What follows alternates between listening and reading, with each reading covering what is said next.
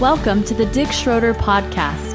Dick draws his teaching from a deep well of love for the Bible and 50 years of strategic ministry among university students. Enjoy this episode and remember, your Father in heaven loves you.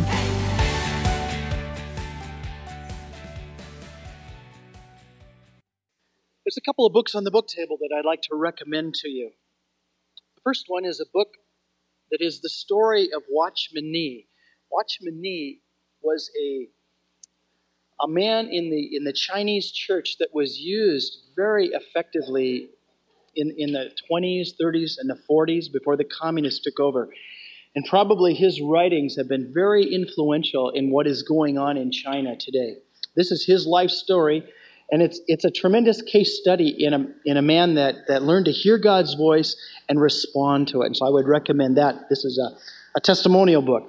Another book, it's called Closer Than a Brother. It's a rewrite of a devotional classic called Practicing the Presence of God by a man named Brother Lawrence, written in the 1700s. And this is a modern day rewrite of it, so it puts it in, in the context of the 20th century.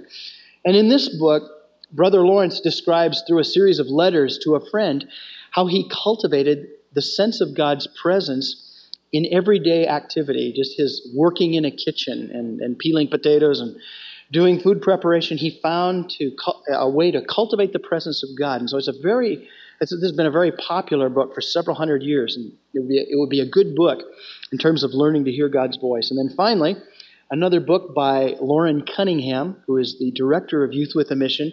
This book is called Is That Really You, God? And this traces the history of Youth with a Mission over the last 25 years.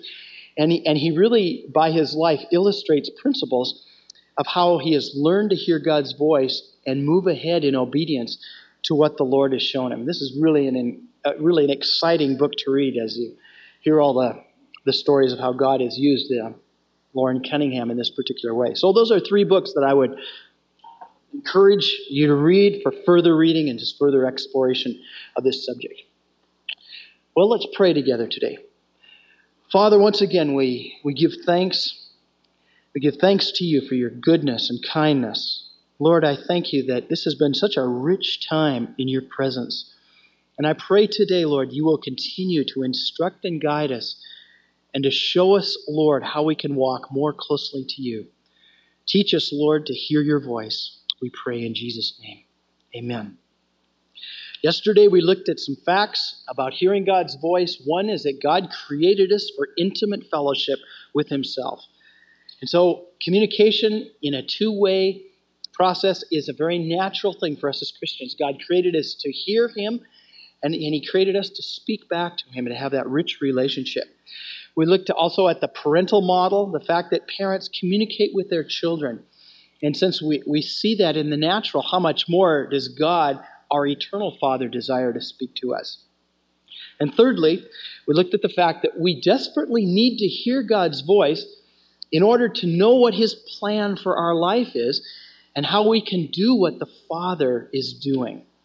And that's, we, we, we, we mentioned the fact that Jesus walked in this way. He only did the things that the Father told him to do. And he was in, in a perfect state of communion with the Father. And as the Father directed him each day, he did those works. Um, the book of John tells us that the world itself would not contain all of the books if everything that Jesus did was written.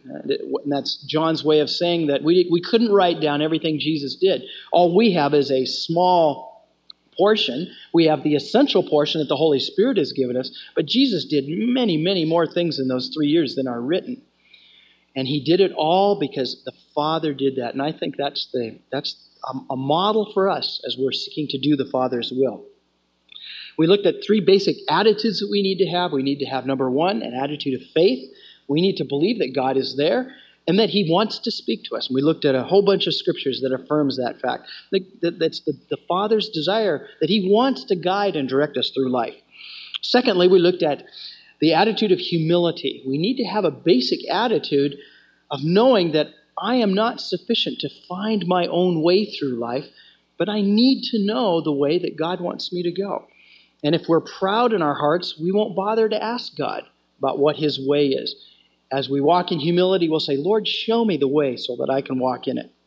And then, thirdly, we talked about the attitude of abiding in God's Word, and I need to continually give myself to God's Word and let the Word of God wash over my mind. I need to be renewed in the spirit of my mind. And as, as I do that, that the Word of God becomes guardrails for my life so that I don't, I don't get off on, into areas that are weird and non biblical. Because you realize that we're, we're, when we talk about listening to impressions, walking by the voice of the Spirit, it's an area of risk, isn't it? See, we're talking about risky stuff. We're not talking about playing it safe. And just as there are great successes and, and fruitfulness in, in walking by the voice of the Lord, there are also great pitfalls, and there are things that we need to guard ourselves from. And so it's, it's a risky road. But as I mentioned yesterday, uh, you, you can spell faith R I S K. Because if you want to take a step of faith, there will always be an element of risk in it, and you'll need to take the risk of obedience. And when we're willing to do that, when we are, are sure that this is God, and when we step out in obedience, then God's ministry comes and, and things happen in a powerful way.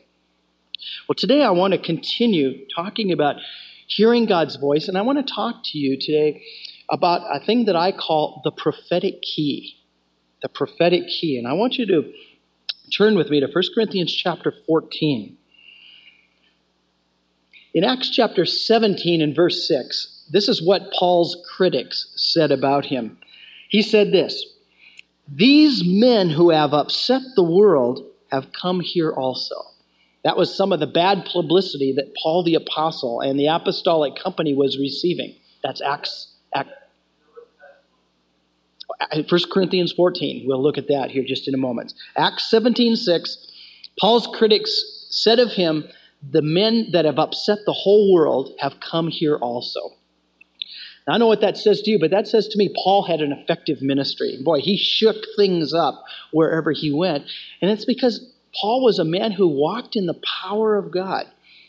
There's, there's a lot of evidence that the scripture points to that Paul was not a very macho man. He, he may have been a short, even crippled kind of man that was not very impressive in his speech. In fact, you know, some said that his speech was contemptible. And so in the flesh, Paul was kind of a, you know, he was kind of a weird dude. He wasn't anything that was a, macho television star kind of person. But what the greatness of Paul the Apostle was is that Jesus flowed through his life in such a powerful way. That's what made his ministry so effective. And I want to look at one statement that Paul makes, and I want, I want to relate it to this verse in Acts 17 6. In 1 Corinthians 14 and verse 18, Paul says this He says, I thank God, I speak in tongues more than you all. And I think that there's a relationship between Paul's personal testimony, where he says, I speak in tongues more than you all, and the fact that wherever he went, things happened, and, and the world was shaken wherever Paul went. And I believe there's a correlation between those two things. In 1 Corinthians 14 and verse 1, let's look at some verses that, that help us to understand the role of tongues, the role of the gifts of the Holy Spirit, and especially in this area, in this realm of hearing God's voice. 1 Corinthians 14 1, Paul says, Pursue love, yet earnestly desire spiritual gifts, but especially that you may prophesy. Verse 2 For the one who speaks in a tongue does not speak to men, but to God, for no one understands. For in his spirit he speaks mysteries. Here's the first fact about tongues is that when a person speaks in tongues, they're not talking to people. You're not talking on a horizontal level, but you are communicating with God. And it says that no one understands. So we, we don't understand when someone speaks in an unknown language, and that's, that's by the divine will of God. And Paul says that in his spirit, he speaks mysteries. When you are praying in the Spirit, see, you are praying beyond your intellectual ability. You are praying by the power of the Holy Spirit. You're praying prayers that the Holy Spirit supernaturally gives you in an unknown language. Mysteries I believe are, are, are things, you know, that, that, that are really past our finding out, or at least they're things that we need to discover. And I, I like to use this example. I'm a campus minister. And so say, say I'm praying to the Lord one day and I say, Lord, you know, I'm a campus minister and, and I really need a salary of $4,000 a month. I need a home computer and I need a van all to the glory of God. Now, that, that may be the way that I, I'm in my natural self would begin to pray. And then I start praying in the Spirit. And the Holy Spirit begins making intercession. And maybe the Holy Spirit is praying a prayer like this Oh, Father, don't listen to that prayer that Dick just prayed. He doesn't really know what he needs. But what he needs is he needs to learn to depend on you. He needs to learn to have faith in you. And so, Lord, arrange circumstances where you can sovereignly prove yourself in his life. And then I say amen, and God answers the prayer that I prayed in the Spirit. all of us are aware that our, our prayer life is inadequate. And, and all of us have faced moments where you, you pray in English and it's, it's like you just don't. It, it's just like there's a limitation, isn't there? And that's why God has given us the ability to pray in tongues because by that we are tracking with the Holy Spirit and the Holy Spirit is praying through us. So, a couple of facts about tongues that we want to recognize. One is that it's not speaking to people, but it's a direct communication to God. And the second thing that we learn is that we speak mysteries. We speak things beyond our mental understanding. In verse 3, Paul says, But one who prophesies. Now, we, Paul in this chapter is contrasting prophecy with speaking in tongues. He's not saying one is bad, but he's trying to, to bring a balance to the church here in Corinth that was, that was often to some abuses and some un, unbalanced things. And, and Paul is really pushing for speaking in terms of prophecy. Now, as I understand prophecy, prophecy is not just when someone stands up in a meeting, as has happened last night, and says, Thus saith the Lord, thus and so shall happen. That is a form of prophecy, and that's a very legitimate form of prophecy as we gather together. But I believe that, that it's not just in that smaller context. I believe that prophecy can happen as, as, as we're walking our lives out on a daily basis. I can speak a prophetic word to someone, a word that is anointed from God, and a word that will strike into the hearts of people. Now, I'll give you some examples of that here in a minute. One who prophesies speaks to men. See, tongues is to God. Prophecy is when you speak to people. And you speak to people for three reasons edification, exhortation, and consolation. One teacher says that, that you, you speak in prophecy to build up, to stir up, and to cheer up. That's what the prophetic word is intended to do. It's intended to stir you, to build you up, and to cheer you up. Verse 4 One who speaks in a tongue edifies himself. Now, that's another fact of what speaking in tongues does. When you are speaking in tongues and praying in the Spirit, you're speaking mysteries, but you are edifying your own spirit. I like to think of it like a spiritual battery charger. And when you are praying in the Spirit, you are edifying and strengthening your own spirit for the purpose of speaking prophetic words to people. It's not just so that, hey, I'm, I can be happy and I can be blessed and built up, but it's so that I might leave my place of prayer and be an effective witness.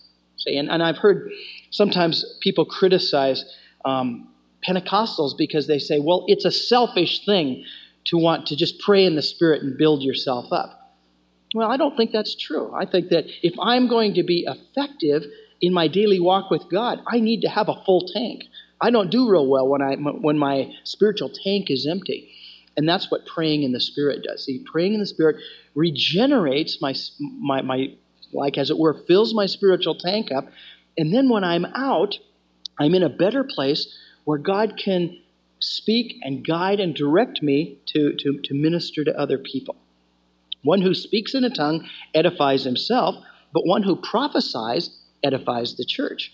And this is Paul's higher goal, is, is, is that he wants people to, to edify the whole body, the whole group of people that are gathered together. Not just to edify yourself, But when you yourself are edified, you're going to be in a lot better position to edify the body.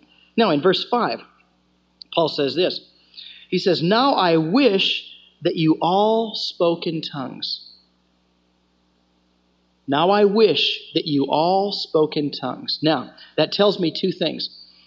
Number one, it tells me that everyone in Corinth had not come into this dimension of, of, of, perhaps being used in the gifts of the Spirit and being released in, in having a prayer language. And that's the way it is today, isn't it? There's some people in, in our fellowship in Bozeman that have come into this experience, and there's others that are still coming into that. And I would say that that's, that's, that's Christian reality. We're always going to be dealing with people that, that haven't come into that experience. Now, does Paul want you to come into that experience? Yes. He says, Now I wish that you all spoke in tongues. See, that's the apostle's desire. He's saying, Now I want you all to come into this dimension. But then he says, But even more that you would prophesy. Greater is one who prophesies than one who speaks in tongues, unless he interprets, so that the church may receive edifying. Paul's desire is that the whole group, the church, be built up. And so he's, he's, he's calling for a mature response, and he's calling for people to learn to speak prophetic words so that the, the, the work of the Lord can be done. Now, in verses 14 and 15, let's skip down to there. Verse 14 says, For if I pray in a tongue, my spirit prays, but my mind is unfruitful. Verse 15, what is the outcome then? I shall pray with the spirit, and I shall pray with the mind also. Now, this is the biblical balance. See, we are to pray in tongues and we're to pray with our minds. Both of those are appropriate. And the same with singing. I shall sing with the Spirit and I shall sing with the mind also. Otherwise, if you bless in the Spirit only, how will the one who fills the place of the ungifted, see, that's, that's a person that hasn't come into this dimension yet, say the Amen at your giving of thanks, since he does not not know what you are saying. For you are giving thanks well enough, but the other man is not edified. And then verse 18 I thank God, I speak in tongues more than you all. So now, now don't, please don't misunderstand the scripture. So I know tongues gets a lot of bad publicity. And for, for some of us, it's a very emotional issue. And one of the reasons that is so, I believe, is that Satan does not want people entering into this dimension because entering into this dimension is a dimension of warfare. And it's, it's part of the spiritual equipment that God wants to give his church. And how many of you would agree that the spiritual gifts are not just charismatic toys? They are tools given to do spiritual work. And you cannot do spiritual work without the right tools. Those of you who, you know, tinker around with tools know that you need tools to do the job, don't you? And if you don't have the right tool, it can be a real headache trying to work on a car engine and not have the right wrench or the right, um, you know, fitting that's going to make the, the, the thing work for you. It's a real problem. And that's the same way spiritual work is. The gifts of the Spirit are not just playthings. And sometimes I think the the Pentecostal church has treated them as such. And instead of really using them and, and moving out in them the way God has intended, we've tended to just to kind of keep them in the church service and, and have a, a charismatic good time, and that's it. And that is not the intention. I believe that we need the gifts of the Spirit in our evangelism. We desperately need the gifts of the Spirit as we're ministering to people because the gifts of the Spirit, see, unlock people's problems. They unlock people's hearts. And it allows it allows us by, by supernatural power to reach into people's hearts and God can minister to them and to heal them. And you see, counseling won't substitute for that. Just, just good Bible teaching and reading your Bible does not substitute for the gifts of the Spirit. They're essential tools that are given to the church if, if we're going to have the full kind of ministry that Jesus has intended us to have. Now, Paul dispels all doubts about his stand on tongues because he says, Now I speak in tongues more than y'all. I think he was from the South, you know. He says, I speak in tongues more than y'all. And so, by that statement, he's not saying that it's bad, but he's just saying there is a proper use of tongues, and I want you to learn to prophesy. See, I want you to learn to speak the word of God in an anointed way that's going to impact and influence other people. I like to use this example. I'm sure many of you have, have had this experience. You know, you, you're, you're working outside on a hot day and you're sweaty and you're thirsty, and you go to the hose to get a drink, and you turn on the water and you take a drink, and oh, what do you get? The water is hot and it tastes like hose rubber. Oh, you just go, yucko. You know, it's terrible. So what do you do? You turn the water on, you let it run for a while. Let it kind of wash through that rubbery taste. You get some new water in the hose. Then you go take a drink, and it's good and clean and it's refreshing, isn't it? And I think that's what praying in the Spirit does. When I have when I've taken time to pray in the Spirit and, and to, to use my prayer language, what that does is it's like it washes the old stuff away. And, it, and, if, and if I come and speak to you, and if I haven't spent time before the Lord in prayer and praying in the Spirit, all you're going to get is a lot of old Schroeder water, you know, and you go, yuck, that's no good. But if I've prayed in the Spirit and as, as, as my heart's really come into contact with Jesus, and as, and as I'm coming in a place of being edified and filled, then as I come and minister, then you receive from the Lord. See, things happen. You go, oh, yeah, man, that's neat. Is what we've experienced this week with Rick Howard. There's been an anointed ministry, hasn't there? We've been, we've been struck by what he's spoken to us, and God has, has been nudging at our hearts, working on us, dealing with us. And see, that's, that's the prophetic word going forth. And Rick Howard said himself, he says, I probably speak in tongues more than all of you do. But he says he does it when he's when he's alone. He does it a, in his prayer closet. He uses the gift that God has given him because that prepares us to, to, to speak out and to use the, the other gifts that God, that God would want to use. I think one of the probably failures of the Pentecostal church is that we have talked a lot about tongues, but many Pentecostal people have failed to use their gift in a way that they should have because it's really meant for your private devotional life. That's where that's where it's to be used. And and I myself when I'm in, in appropriate situations, like if I'm in the car alone, I'm just quietly praying in the Spirit. When I'm working and no one's around, I'm praying in the Spirit. I don't do it to be obnoxious, and if someone's around, I'm not gonna I'm not gonna do it in front of them because it would look foolish to them. But in, in, in appropriate situations, I'm praying in the Spirit because by doing that, I'm edifying my spirit. I'm building myself up. And I'm going to be in a place that God can use me to speak his words. In verse 19, Paul says this. In verse 18, however, uh, he says, I thank God I speak in tongues more than you all. However, in the church, I desire to speak five words with my mind that I may instruct others also, rather than 10,000 words in a tongue. And I think here that Paul is giving us a picture. He's saying that in my prayer closet, I speak the 10,000 words in an unknown language. Now, that's a lot of praying, isn't it? 10,000 words. That's a good bit of praying. But see, when I've taken time to pray the 10,000 words alone in my prayer language, when I come to the church or when I come to meet someone, maybe the Lord will give me five words that will have impact in their life. See, that's what the prophetic word is. It's that word that slices into people's lives, and they go, wow, what? God's talking to me. We don't sound just like tape recorders, but we sound like people speaking from God. And this is the prophetic key that I believe God wants us to use. The prophetic key to slice into people's lives and to open their hearts up and, and, and to reveal that God loves them and, and cares for them. Tongues adds booster prayers or booster rockets to our prayers. When we're praying in the Spirit, it's like putting booster rockets on the prayers that we've prayed, and something of power goes forth. In verse 24 and 25, these are a couple of verses that have really challenged me.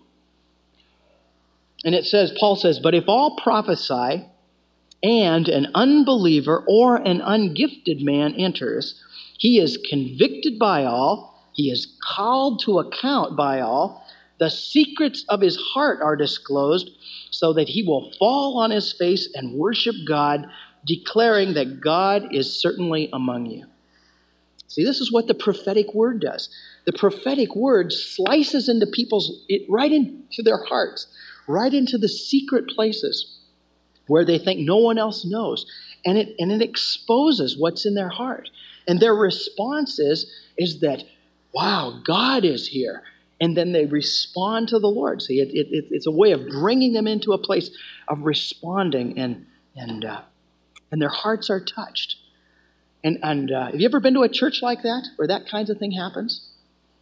I think see, we're, we're in these days we're going to more and more be moving into that, where, where as, as the holiness of God and as, as men and women like yourselves are walking in the light, the Lord is going to give words that expose people's hearts. The, Lord is going to give us words that will bring out things. I believe, like as last night, there was a, um, a number of prophetic words that came forth. And I believe each of those words were for a few people here. And maybe, maybe as you listen, one of those just, wow, that was for me. And see, that's what the prophetic word is. God just really touches a person at their point of need, and, and then they respond. I have a couple examples I'd like to share. I have a girl that graduated from our, our, our fellowship several years ago, and she was taking guitar lessons from uh, a Japanese man who was a, a master guitar player. And they were on their way up to a, a little town north of Bozeman, and and it was a, it was in the winter, and the roads were slippery, and and she was driving along, and the car went into a skid and started spinning down the road, and, and of course she was she was afraid, and the only thing she knew to do was to call on the Lord, and she burst out speaking in tongues. I don't necessarily advise this, but but that's what she did, and after um, the car spun around and she got the car under control and she pulled off the road and just went, oh, you know, because it was a really a traumatic event. And after uh, she'd composed herself, she looked over at her Japanese guitar teacher, and he was looking at her with wide eyes. And he said to her, "When I didn't know you spoke Japanese," and she says, "I don't speak Japanese." And he said, "Oh, yes, you do." And, and it took her a while to convince him that she really didn't speak Japanese, but that was a gift of the Holy Spirit, and that was the Holy Spirit speaking. And finally, when he became convinced that she didn't know Japanese, uh, he was rather relieved because she said, Well, what did I say? And he said to her, You said some very intimate things to me.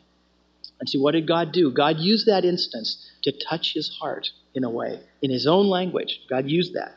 Now, every time you speak in tongues, it's not going to be a language that's known, but God can do that. And that happened in this, this student's life. There's a pastor that uh, lived in Boise, Idaho. He's now passed away and was with the Lord. And this man was, was tremendously used by God, a man who walked closely with Jesus. And this one day, he was, was out in his car, out in, out in the mountains of Idaho, just driving around, and, and he saw a sheep herder with his little wagon up on the hill. And the Lord spoke to him to get out of his car and go talk to this man. So this pastor, being obedient to the Spirit, he did that. And he walked up to this man and and, and, and just casually said, how, how are you? You know, it's a nice day. And this man just turned away and ignored him. So he just kind of walked around to the other side. And again, he approached him and said, Hi, my name's Pastor so and so. And again, this man just ignored him. And so he's saying, Lord, what do I do? And the Lord spoke to him. He said, Speak in tongues. So he did. He spoke in tongues. And as soon as he did, this guy turned around, his eyes about this big, and he listened a while pastor this pastor spoke in tongues. And then after he finished, this guy looked at him and said, How did you know that? And and Pastor Buck Buck said, How do how did I know what? And he said, You you were speaking in my native Sicilian language. And he says, How did you know that? And he says, Well, I don't know that. That's, that's God's trying to speak to you. And, and, and, and as it turns out, this guy, the sheepherder, knew it was God because God spoke to him in his, in his name that he was given back in his old country, and nobody here in America ever knew that name. And so, what did it do? It opened this man's heart, and the man became a Christian. Now, now this pastor still had to lead him to the Lord. He still prayed the prayer of repentance. He gave his heart to Jesus. But see, that prophetic word touched his heart and it opened him to receive the Lord. And see, that's what the prophetic word does it opens people's hearts up. And there's a response. People fall on their face and they say, God is certainly among you. We've got a, a student that's from Venezuela, and he's a, he's a Catholic. And probably not a real knowledge of the scripture, and, and I'm not really sure where his relationship was with the Lord was at. But two years ago, he came to one of our meetings, and we were uh, going through the Passover celebration at this particular meeting. And it's a time where we sit around tables and we go through the typology the Passover and we pray and have communion. It's a real special time together. And, and after the meeting, he went up to one of our students and he said, You know, he says, I've never been to this meeting before. And uh, he says, But you know, God is here. And he, he went on to say, He says, I've been a Catholic for years. He says, I've never sensed God, but God is in this place. And see, God began to really touch his life and really begin to minister to him just, just through his presence. So God wants us to operate in this, in this prophetic dimension. See, where God can use our words to speak to people. Let me give you a couple of areas. Prophetic evangelism. Prophetic evangelism. In John chapter 4, when Jesus met the woman at the well, he had sent the disciples into town for some, for some lunch. And this woman came up to him, and, and Jesus, Jesus spoke to her. And he said, I've got uh, water. I've got water that you'll never thirst again. And she was real interested in getting this. And she says, Well, you don't have anything to draw with. Where do you get this water? And he, he just speaks to her. And finally, he, uh, he tells her, Go call your husband. And she says, uh, Well, I don't have a husband, which was true, but it wasn't the whole truth. And Jesus says, Well, that's right. The man you're now living with isn't your husband, and you've had five husbands. And what happened? woman's heart was torn open and she's and then she starts you know saying well the you know the the jews say you ought to worship in jerusalem and we samaritans say this where do you say we should worship and jesus answers her question but she is so impacted by this encounter with jesus that she leaves her water pot and she goes into town and says, I found the Messiah. And later, whole bunches of people come out to see Jesus and they believe because they hear his word. And see, Jesus operated in a, in a, in a word of knowledge there. God, the Father, showed Jesus the contents of this woman's heart. And when he spoke that word, her heart was opened, wasn't it? And she was converted through that. Again, the, the, the, gift does not do the converting, it just opens people's hearts. It's God getting people's attention. Don't you believe there's people on our campuses that we need to get their attention? You know, there's people just going their own way, trucking through life, thinking they're doing all right. And see, the prophetic word, as the Lord would give it to us, is going to arrest people right where they're at. We have a, a group of folks that go out in, in evangelism in our fellowship. And this one girl, Wendy, they, they were out one day, and as was their custom, they would go into the student union building, and they and as before they would go out, they'd say, "Now, Lord, you lead us today to the right person. You know who we're to talk to, and we'll we'll we'll just be led by your Spirit today." So they were out just walking through the, the student union building, and, and the Lord just gently nudges one of them, said, "Sit down with this lady." So they sat down, they introduced themselves, and they said, we'd, we'd like to talk to you about Jesus. We're from University Christian Fellowship. And this girl uh, says, Well, okay. And so they, they share with her and they start getting her to talk. And she tells them this story. She says, I've got a boyfriend that's an atheist, and he's really been pressing me to give up whatever faith that I have. And, and in fact, I was just reading in my psychology book, The Psychology of Atheism. That's what her textbook was reading about that day. And, and she said, I've, I've been praying today that if God is real, that he somehow would show me. And God sent these two obedient servants, and that was a prophetic word that touched her heart that God was real and He cared about her. These are what I call divine appointments. And see, divine appointments happen when we pray and we're, when we're just in that place of, of sensing the, the nudges of the Holy Spirit. How many of you have sensed the Lord directing or tugging on your heart? Let me see your hands. That's good. That's good. Probably most of us have at some point in our lives. The key, I think, is to become more sensitive to that and more obedient to those promptings. I'll talk about that on, uh, on Wednesday when we're together. There's a, there's a man um, who I've really come to appreciate. His name is John Wimber. And he tells this story. He was on an airplane and uh, traveling somewhere, and he, and he sat down in the aisle seat, and he looks over, and there's another man sitting here, and and he sees in the spirit now he's, he's seeing kind of a vision but he sees adultery written across this man's head. He thinks, whoa, man, this is weird. Adultery. And then the Lord speaks to him a name and gives him the name, say, Mary. So John's sitting there. See, the Lord has spoken to him now. Now the Lord wants to do something in this man's life. So So John's sitting there, he's saying, Now, Lord, what, what do I do with this information? And the Lord says, Talk to him. And so John says, Oh, how you doing? You know? And, uh, and, and he says, uh, Does the name Mary mean anything to you? And this guy literally about falls out of his seat. and his wife is sitting next to him. He says, he says, We got to get out of here. So they were in a 747. They, they went up into the bar, that little bar in the 747. And this guy says, How do you know? You don't know me. And John Wimber went on to say that, Hey, I'm a pastor, and, and the Lord spoke to me. And, and the Lord spoke to me that you're involved with a woman named Mary. And, and then John Wimber, with great boldness, said, And the Lord says that unless you repent of this, he's going to take your life. I don't suggest you say that unless you're sure it's the Holy Spirit. but it was the word of the Lord for this man, and this man says, What do I do? And, and he led him to the Lord right there, right there in this bar in the 747. And, and after he got it, he, he repented and he confessed his sin. He accepted Jesus. And he said, Man, what do I do? Oh, no. What, do, I, do I have to tell my wife? And John says, Yeah, you need to go tell her and confess it and get out this thing right. So he went back and he told her. And of course, there was a, you know, there, she came to the Lord through it as well. And there was a reconciliation of a marriage. And see, these people were just catapulted into the kingdom of God. That's the way the prophetic word works. Now, not every time we witness, that may not happen. But we just need to be available to the Lord that if He wants to use us in that way, see, we would be, we would be open. That doesn't mean we don't witness. If you know we don't have to hear a voice to witness, we're to go out and proclaim the gospel. I believe the Lord will guide us and lead us in those kinds of things because He'll lead us to the right people. But sometimes, and we need to come to expect and ask the Lord. Now, Lord, you know, there's 10,000 people on the campus in Bozeman. And when I walk around the campus, I'm saying, Now, Lord, is there anybody you want to guide me to today? Who, who needs ministry today? And, and, and, and not, not every time something happens, but, but sometimes it does. And I'm just open and obedient in heart. Prophetic evangelism. You'd be surprised what can happen as the Lord, you listen to what the Lord would say as you're talking to people. That's, that's what it is. He's just learning to listen. As you're talking to someone, say, Lord, is, is there anything you want me to tell them? And sometimes the Lord will give you which strategy in terms of what to share with the person. Sometimes the Lord will give you supernatural information about that person, and it's going to impact them. Prophetic preaching is another dimension of this. Prophetic preaching.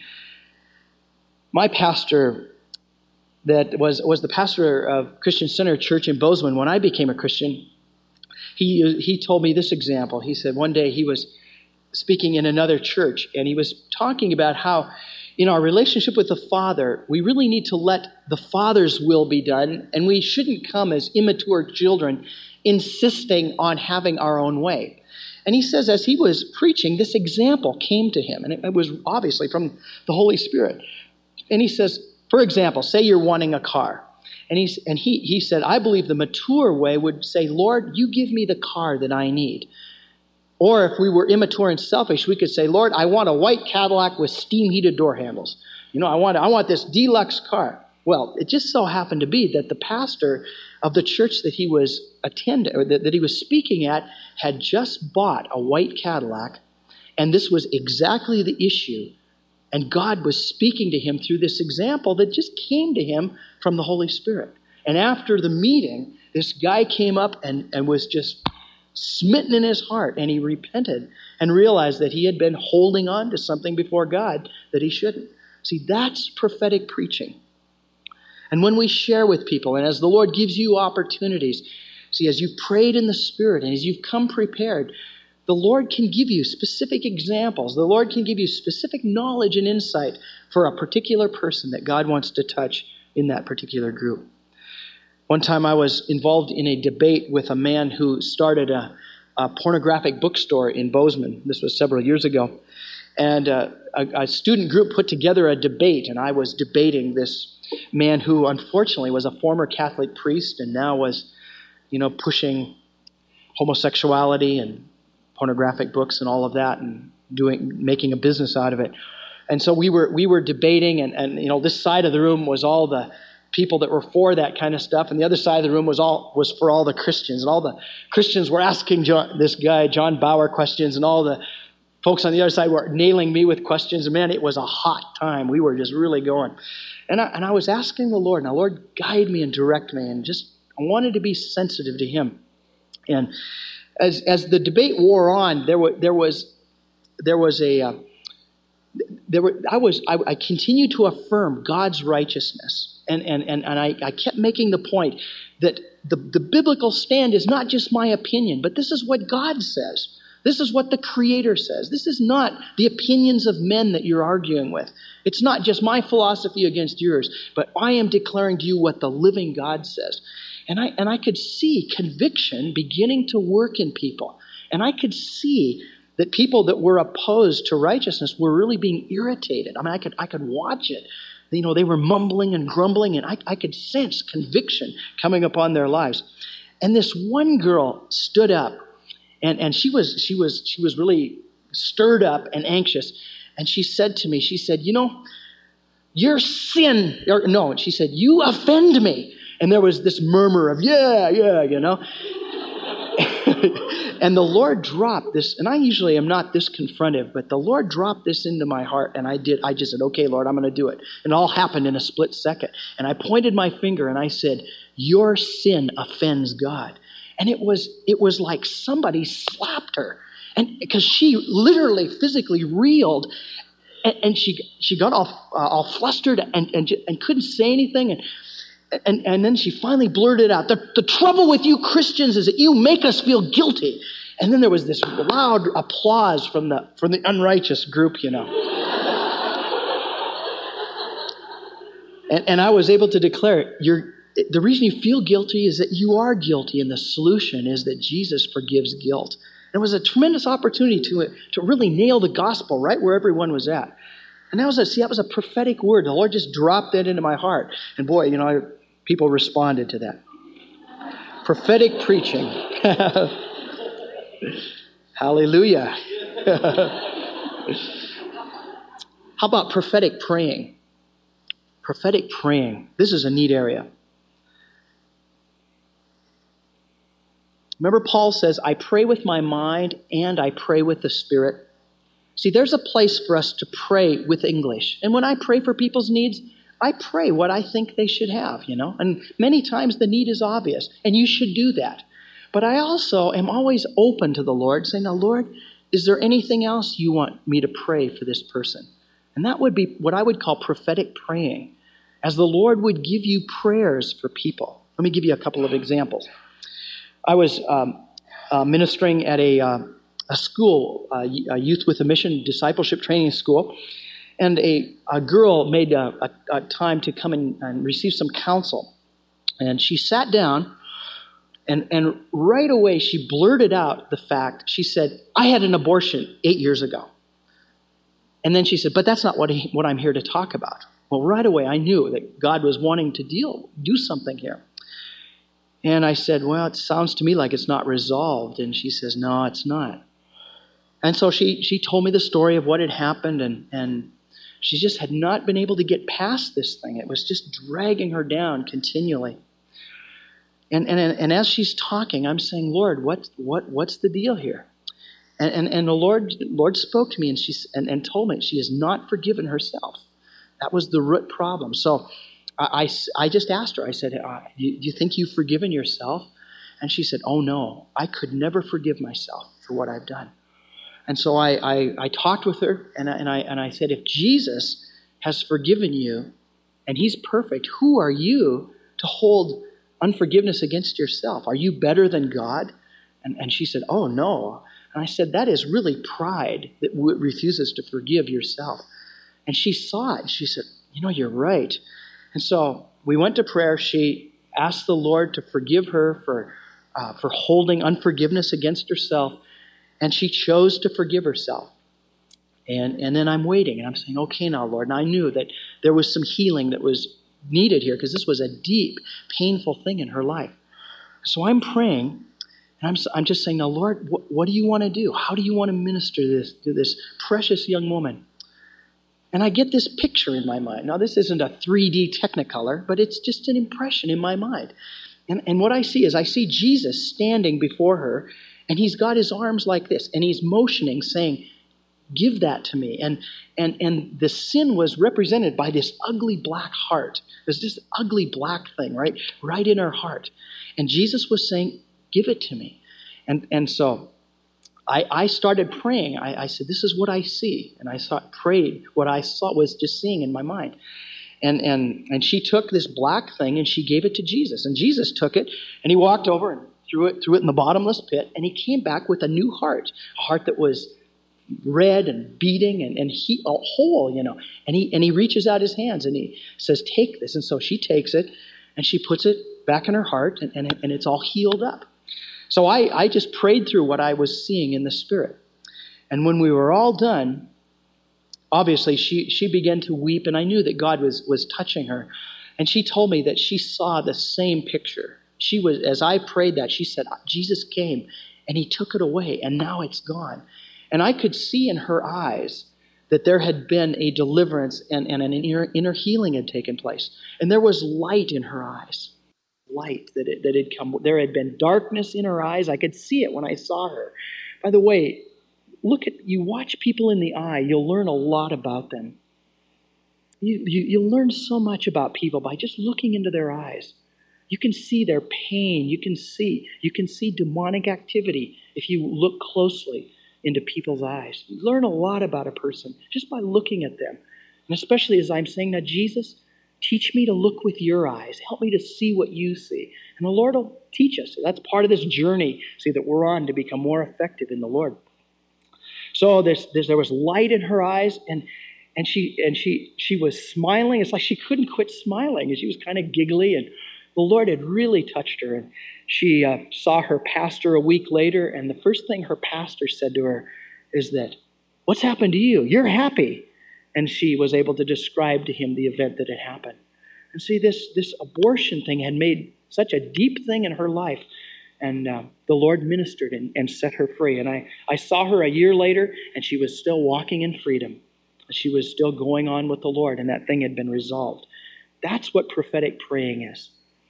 I was praying for another person, and I, they had shared a need with me, and I was praying with them, and, and then another one of these pictures came to me. And I, and I saw what, what, what it looked like just a bushel basket over this person's, person's head. And on the basket was written condemnation. And, and so I just prayed. I said, Well, in the name of Jesus, I just remove this basket of condemnation. And, and after, and, and, and that was it. That was what I prayed. And, that, and, and I went on and prayed for the next person. It was not, I mean, I wasn't aware that anything happened after the ministry time was over, this, this particular person came up to me and said, You know, when you prayed that, there's something that left me, and, and I'm free. There, there, she said it was just like a basket of condemnation was over my head, and now that's gone, and I'm free. That's prophetic praying. The gifts of the Spirit gives, give us insight into how to help people. Uh, Todd, uh, my associate, the guy who's been leading worship, just, just yesterday, he was praying for, uh, for one of the people that had come forward for an offense. And, and, and this was an offense of a sexual nature, and there was some bonds, like Rick Howard was talking to us this morning. There was some bonding that needed to be broken and, and snipped off in the Holy Spirit. And as, as they were praying, Todd began to get names. He kind of went, What? And the Lord, the Lord says, Ask about this. And so he said, What about this person? And you, you, could see their jaw drop as they, as, as they heard this word because it was coming from God. There was no way that Todd would ever know that. That was not common knowledge, but it was supernatural information given by the Holy Spirit. And the Lord gave him several other pieces of information, and it led to a, a, a significant time of ministry in this person's life. And you see, these, these things, they're not just for, for, for pastors and spiritual heavies. They're for everyone that will seek God and walk in humility. Because, see, Jesus wants to give you. And you know why he wants to give you words and, and understanding? Is that he loves the world out there, and we're his vessels for reaching the world. And see, the gifts of the Spirit is just, it's just God's love reaching through us to people in need. And I can't make the gifts of the Spirit happen. I mean, I can't conjure them up. I can't make them happen. All I can do is say, Lord, I'm open. I'm an open vessel, and if the Lord begins to speak to me, then I step out in obedience and I and I share what, what the Lord is sharing with me. And more times than not, it's right on. And it's a wonderful thing. Doesn't that challenge you? Say, boy, you go out in evangelism, man, you just never know what the Lord's going to show you. You never know what, bam, is going to happen in someone's life. Hallelujah. Another dimension is prophetic statesmen. Prophetic statesmen. And what I mean by this is these are professional people who can speak for God. Whether you're an architect, whether you're a doctor, whether you're a bricklayer, whether you're a, you're a painter, whether you're a pastor, you can be a professional person and, and be a professional prophetic person for God. I like to see Holy Ghost teachers being able to speak encouragement to our students. And see, sometimes the word of the Lord doesn't always have to be just Bible. Sometimes ministry can happen as you reach out to someone and say, You know, I really appreciate you. And man, they sense the love of God. So I don't even have to mention Jesus all the time, but I can minister to people just out of who I am. And a lot of times, pre evangelism takes place as, as these little seeds are planted, and it's not time for conversion yet. All it is, it's a seed that's ready to be planted to bring a person closer to the Lord, you know. You know, that's see some we just we need to understand that. And, and, and man, professional people have such a place of, of authority in our society. They're looked up to and revered. And I'd like to see Holy Ghost doctors. There's a, a man that we sent off to med school this year, and I I have told him that he's going to be a Holy Ghost doctor. He's in his first year of med school. And he's going to go and learn and be trained on, on, all the natural things of medicine and all that, and he needs to learn that. But he also has the dimension of the Holy Spirit working with him, and those two work right together. My personal physician in Bozeman is a Christian. And when I go into him, he gives me the prognosis and then prescribes whatever remedy I need, and then he always prays for me. That's such a wonderful thing to go to a doctor that he knows all the medical knowledge, but, when, but after all he can do, then we ask Jesus to move in and to minister healing. And, and it's a wonderful thing. I love going to him because I, I feel loved and cared for after I've gone to my Holy Ghost doctor. There's a guy named Howard Hill. He's an engineer and he's retired now. But he's a very brilliant man. He's a man who has many patents. He's invented a lot of stuff. And man, the guy is just, he's a genius, you know? And one day, he, he, he, he came to the Lord in the 60s and he started learning to walk with the Lord and seeing these manifestations happen. And he was called to go to this place where they had this great big machine set up and um, this special equipment. And they were having troubles that every time they turned it on, it would blow out $5,000 worth of tubes and equipment. It got real expensive, you know, tr- trying to make this thing run, you know, turn it on and there go $5,000 worth of tubes. And the technicians just could not find out what the problem was. So this guy's driving down to the place where, the, where, where this equipment is, and he's praying in the Spirit. He's saying, Oh, Jesus, what's wrong with this machine? You know, I'm just open. And the Lord gives him this picture. And he had never seen this, this, this uh, particular unit, so he didn't know really, you know, what, what it looked like physically. But the Lord showed him that on, on this machine there was this junction box, and, and the Lord said, You take that plate off, you turn that screw one quarter turn, and the thing will work. So, you know, he goes down, you know, and he, you know, the Lord has given him this picture and he says, well, I'm going to try this. So he walks in and they, they tell him all these problems and, you know, and, and, and he says, uh, take that plate off. So this technician takes the plate off and he says, turn that screw a quarter of a turn. They do it. He says, put the plate back on. And then he says, now turn it on. And they go, no way, we're not going to blow out $5,000 worth of tubes. You know, they think this guy's a kook, you know. So he turns it on, and to all of their amazement, it works. I mean, they're just they're just standing there with their mouths open.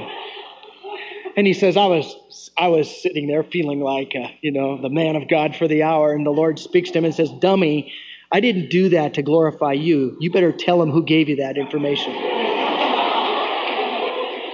and so, this whole group of technicians, he said, Come over here. And he was able to tell them about how on the way down, the Lord had given him a picture and said, Do this and the thing will work. And he shared with them his testimony, how he came to know the Lord. Do you think those guys listened? You bet they did. And that was a he was a prophetic statement, statesman to these men.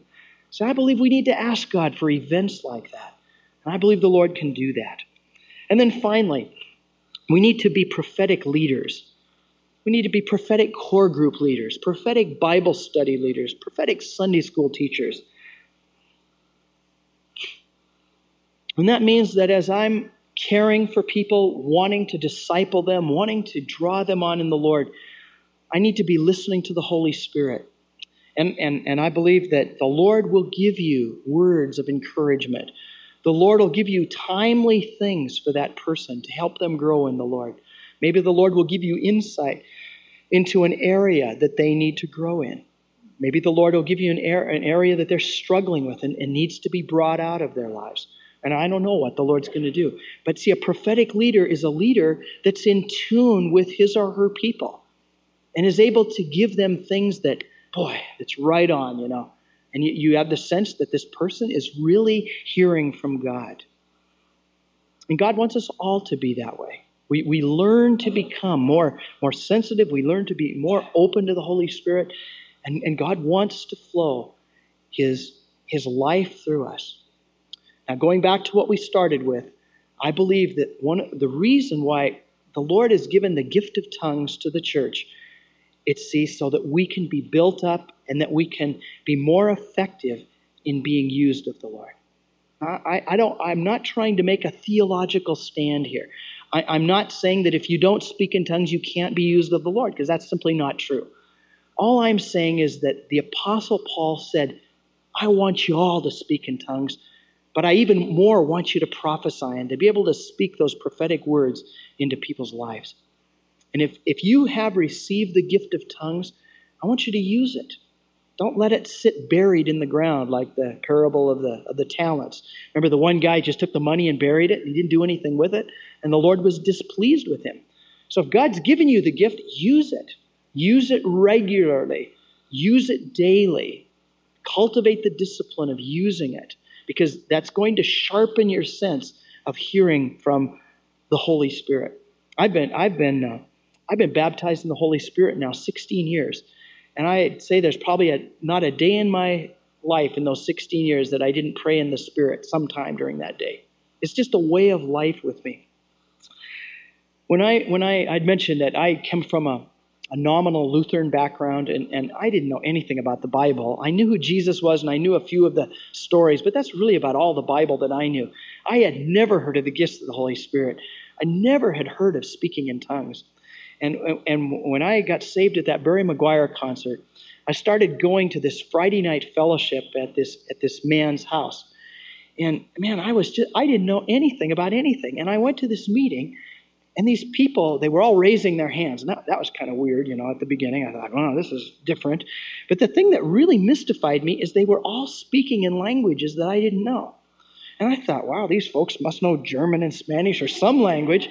I didn't know what it was, but I just thought, well, they, they're just linguistic people, you know. I had no idea that this thing was, was a supernatural thing from God. The only thing I knew is that Jesus was there and I, and I liked to be where Jesus was. So I was, I was, and these people reached out and loved me, so I felt comfortable being in the meeting. But it was just all so different, you know. So finally, I got up the courage to ask somebody about what was going on, and they told me, "Well, that's the baptism in the Holy Spirit." Okay, well, I'm coming from a Lutheran background now, so baptism to me means what happened when I was about three days old, you know, and got sprinkled. And I, I just that was more confusing. Thought, what is this stuff? So finally, after uh, after some more weeks went by, I started really asking people, now what's going on here? And they told me that this is a, a supernatural gift of the Holy Spirit. And they, they took me to the Word of God and they showed me these scriptures in 1 Corinthians 14. They showed me other passages in Acts where this was a common experience in the New Testament church. And I said, wow, that's great. I, I really want this thing. And I was in another one of these Friday night meetings and I prayed that night and I said, Now, Lord, I really want to be baptized in the Holy Spirit. And no more had I prayed that prayer than the man who was leading the meeting stopped and he came over to me and he laid his hands on me and said, Lord, Dick wants to be filled with the Holy Spirit. And he didn't know that except he was being led by the Spirit. And that taught me two things. One, that, hey, God really hears my prayers. And two, this thing of the Spirit is really real. See, the Lord was teaching me through that. And they prayed for me that night, and I, I didn't speak in tongues then, but it was just a few days later that I was, I was praying, and all of a sudden I realized I wasn't praying in English. I was praying in this new language. And that's how I came into the baptism of the Holy Spirit. And if there are those of you here that have not come into that, I'd love to pray with you. I, and because Jesus wants you to come into that, because He wants you to be able to be edifying yourself. He just wants you to operate in this in this area that is really, I believe, is the gateway to hearing and to being used in all the other gifts of the Spirit. You know, miracles and healings. All of that starts out of having a, an edified spirit yourself. And it's a tremendous gift. One of the reasons I knew when I got baptized in the Spirit, I knew it had to be from God because I speak a little Spanish and I know how hard that is. But I could rattle off this new language and my mind was just in neutral. And I knew that this had to be from God because there's no way that I could make that up. I knew it because this was a language. It just wasn't some kind of babbling, you know, but it was a, a distinct language. And that was, that, was a, that, was a, that was a testimony to me that this truly was from God. And Paul said that. We read that today. When you speak in a tongue, your spirit prays, but your mind is unfruitful. It's like your mind is in neutral, but your spirit is praying. Your mind just gets bypassed, and your spirit uses your, your mouth, and you pray these languages directly from the Holy Spirit. So I want to encourage you today if you've received the gift, use it. Use it daily. Make it a part of your life. Don't just bury it. And if you haven't received it, then I want you to seek after it. And I'd be will, I'd be happy to pray for you if you haven't received it. If you if you'd like to pray today, we, we'll pray for you, and, and maybe the Lord will release you. And it's a wonderful thing. I wouldn't trade it for anything. It's a powerful gift that God's given us, and He wants us to be effective, not just for ourselves, but for those whom we're going to touch. See, those people out there that God has destined us to touch, I need to be full of the Spirit so I can have something to give to them. Amen? Amen. Let's pray together. Hallelujah. Hallelujah. I want you just to talk to the Lord this afternoon. I want you just to tell him if you're, you're if you're more hungry to be used of him and if you want to hear his voice more clearly, just tell him that. That that's the desire of your heart today. And just tell tell Jesus that you're you're a, a willing vessel you just say, Lord, I'm available for this ministry. I'm, I'm here. You can count on me. And if you speak to me, and as I discern that it's from you, I'm, I'm going to obey. I'm going to, willing to even be foolish. I'm willing to look like a fool, but I'm going to obey you. You just tell him that if that's your heart desire here this, this afternoon.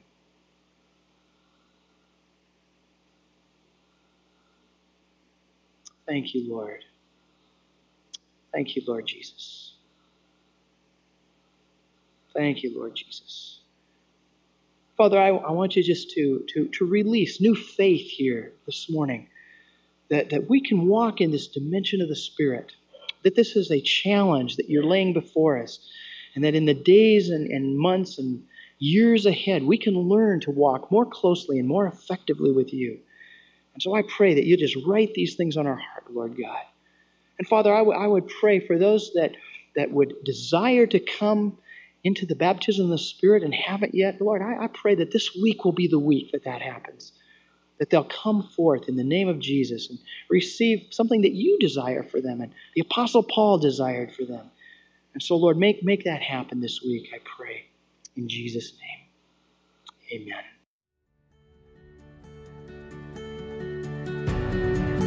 Thank you for listening to the Dick Schroeder podcast. For more teaching and discipleship resources from Dick, visit fatherheartministries.net.